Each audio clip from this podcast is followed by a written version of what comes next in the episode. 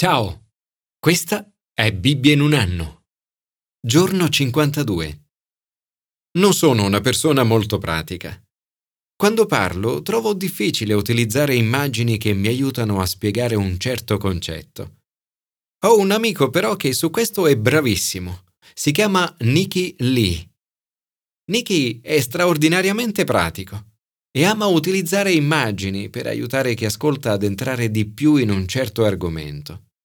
Nikki e la moglie Sila sono autori del The Marriage Course e di altri corsi per coppie e genitori.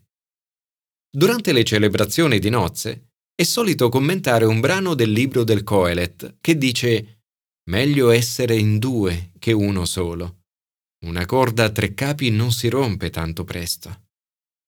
Per visualizzarne il messaggio, utilizza due fili di lana di colore diverso. Dopo aver intrecciato i due fili dice Insieme sono più forti. Eppure non basta. Possono essere facilmente spezzati. Ed infatti è così. I due fili si spezzano. Poi prende un terzo filo, quasi invisibile, uno di quelli usati per le lenze da pesca. Con questo terzo filo l'intreccio diventa incredibilmente resistente. Una volta ad un matrimonio ho provato anch'io a fare lo stesso, ma per ragioni che non ricordo l'esperimento non è stato un successo. Attraverso l'immagine della corda, il brano del Coelet ci dice oggi che la presenza di Dio in un matrimonio o in un'amicizia dona alla relazione una grande forza. Nei brani di oggi scopriremo che nel matrimonio, nel ministero e nella missione si è sempre più forti quando si è in due. Commento ai sapienziali. Matrimonio. I due saranno un'unica carne. Questi brani offrono un'immagine meravigliosa del matrimonio come sorgente di benedizione, gioia, amore, grazia, tenerezza e passione.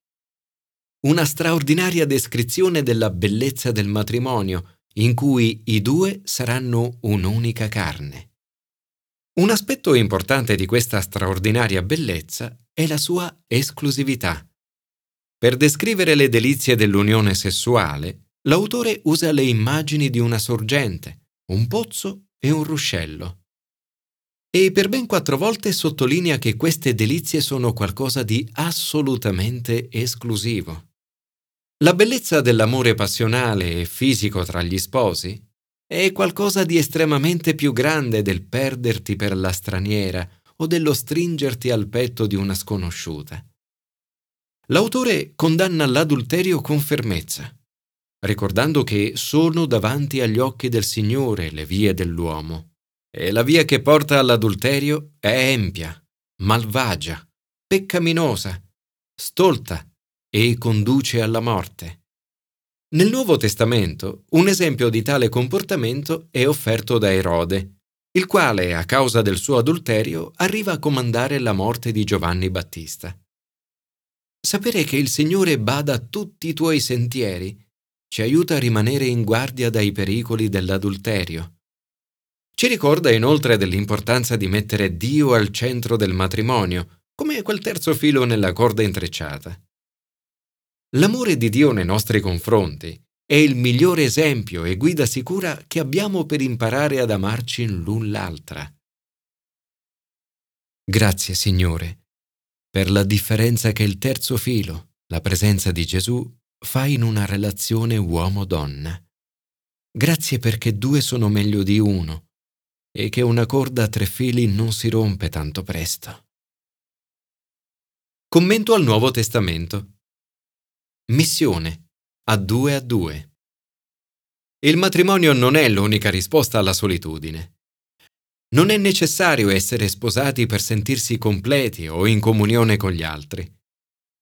Il matrimonio è una grande benedizione, ma Gesù non era sposato ed è stata la persona più completa che abbia mai camminato su questa terra. Ci ha mostrato che la via della completezza ha più di una strada. John Wimber era solito dire Gesù prima andava in giro a fare le cose e poi mandava i suoi discepoli a fare lo stesso. I suoi discepoli partono, predicano, scacciano i demoni, guariscono i malati. E nel fare tutto questo vanno a due a due. In questo tipo di missione è facile sentirsi soli. Per questo andare in due è molto meglio. Personalmente trovo che questa esperienza di andare a predicare il Vangelo, scacciare i demoni, ungere di olio molti infermi e vederli guarire sia qualcosa di molto emozionante e gratificante. I primi discepoli predicano con gioia che la vita può essere radicalmente diversa.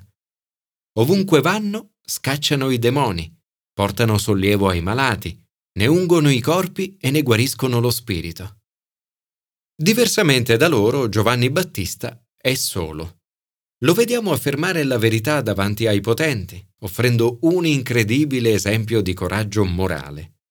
Ad Erode dice non ti è lecito tenere con te la moglie di tuo fratello. Ogni volta che lo ritiene necessario, non teme di provocare l'ira dei grandi e dei potenti. A Erode piace ascoltare Giovanni. Le sue parole lo fanno sentire bene. Ma c'è una cosa a cui non vuole rinunciare.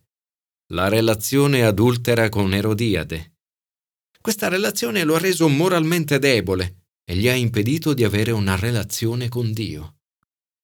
Come Pilato con Gesù, Erode non vuole ordinare la morte di Giovanni Battista, ma a causa di una stupida promessa si viene a trovare in una posizione difficile. Da un lato il suo onore da difendere, da un altro la vita di Giovanni Battista. Sebbene Giovanni Battista abbia dei discepoli, in quegli ultimi giorni si trova ad affrontare la prigione e la morte da solo. Nell'inviare i suoi discepoli, Gesù non vuole che siano soli, ma a due a due. Jaco Winnie, autore del libro Working Without Wilting, ha analizzato un gruppo di persone che lavorano a Londra e che si recano in chiesa durante la settimana. Ha trovato che i credenti che vengono in chiesa direttamente dal lavoro e da soli sembrano mediamente più stanchi e provati dallo stress della giornata lavorativa. Quelli che invece partecipano assieme ad altri colleghi credenti a gruppi di due o più sembrano mediamente più ottimisti e raggianti. Giago ha scritto Se stai vivendo la tua vita da cristiano da solo o sola al lavoro, a scuola, all'università o a casa, prega il Signore che ti doni un fratello o una sorella in Cristo al tuo fianco. La loro semplice presenza può essere una grande fonte di incoraggiamento per continuare a servire il Signore nella vita e nella propria missione. L'autore del libro del Coelet scrive Meglio essere in due che uno solo. Infatti, se cadono, l'uno rialza l'altro. Guai invece a chi è solo. Se cade, non ha nessuno che lo rialzi. Se uno è aggredito, in due possono resistere. Una corda a tre capi non si rompe tanto presto. Questo versetto è spesso usato per illustrare l'importanza dell'amicizia e dell'unità nel matrimonio. Tuttavia, il contesto originale è quello dell'amicizia. Grazie, Signore, per il dono dell'amicizia. Grazie perché non ci mandi da soli. Grazie perché nell'andare a due a due sappiamo che c'è un terzo filo la tua presenza. Hai detto, andate dunque e fate discepoli tutti i popoli, battezzandoli nel nome del Padre e del Figlio e dello Spirito Santo. Ed ecco, io sono con voi tutti i giorni, fino alla fine del mondo. Commento all'Antico Testamento. Ministero. Due agnelli. La descrizione che troviamo in questo brano ci mostra la cura meticolosa che a quel tempo si doveva avere per avvicinarsi alla santità di Dio. I sacerdoti ricevevano gloria, bellezza e santità dagli ornamenti esteriori che portavano. Nel Nuovo Testamento le vesti e gli ornamenti che ci permettono di avvicinarci a Dio sono lo Spirito Santo presente nel nostro cuore. In queste cerimonie dell'Antico Testamento tutto era per due. Erano necessari due arieti, due anelli d'oro e soprattutto due agnelli. La moltiplicazione per due degli arredi e dei sacrifici era segno della grandezza di Dio. Due, ovviamente, è meglio di uno, ma non è ancora abbastanza. L'autore della lettera agli ebrei dice che tutti questi ordinamenti sono ora abrogati. Si ha così l'abrogazione di un ordinamento precedente a causa della sua debolezza e inutilità. Al posto di due agnelli, un agnello perfetto è stato donato in sacrificio per noi tutti. Gesù lo ha fatto una volta per tutte, offrendo se stesso. Ora non abbiamo più bisogno di sacrifici. Era necessaria un'espiazione da compiersi con il sangue del sacrificio espiatorio per il peccato. Gesù ha versato il suo stesso sangue per noi. Paolo descrive la sua morte in croce come strumento di espiazione. Prima di Gesù i sacerdoti potevano avvicinarsi all'altare per officiare, cioè compiere il loro ministero solo attraverso un sacrificio. Ministero significa servire Dio. Ora, attraverso Gesù ed il suo sacrificio sulla croce, tutti possiamo avvicinarci a Dio e compiere il nostro ministero, servire Dio e gli altri. Grazie Gesù, perché sei l'unico agnello perfetto e perché ti sei sacrificato per i miei peccati una volta per tutte.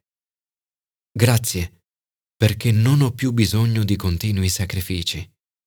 Grazie perché, come recita il grande inno, siamo ora riscattati, guariti, risanati, perdonati.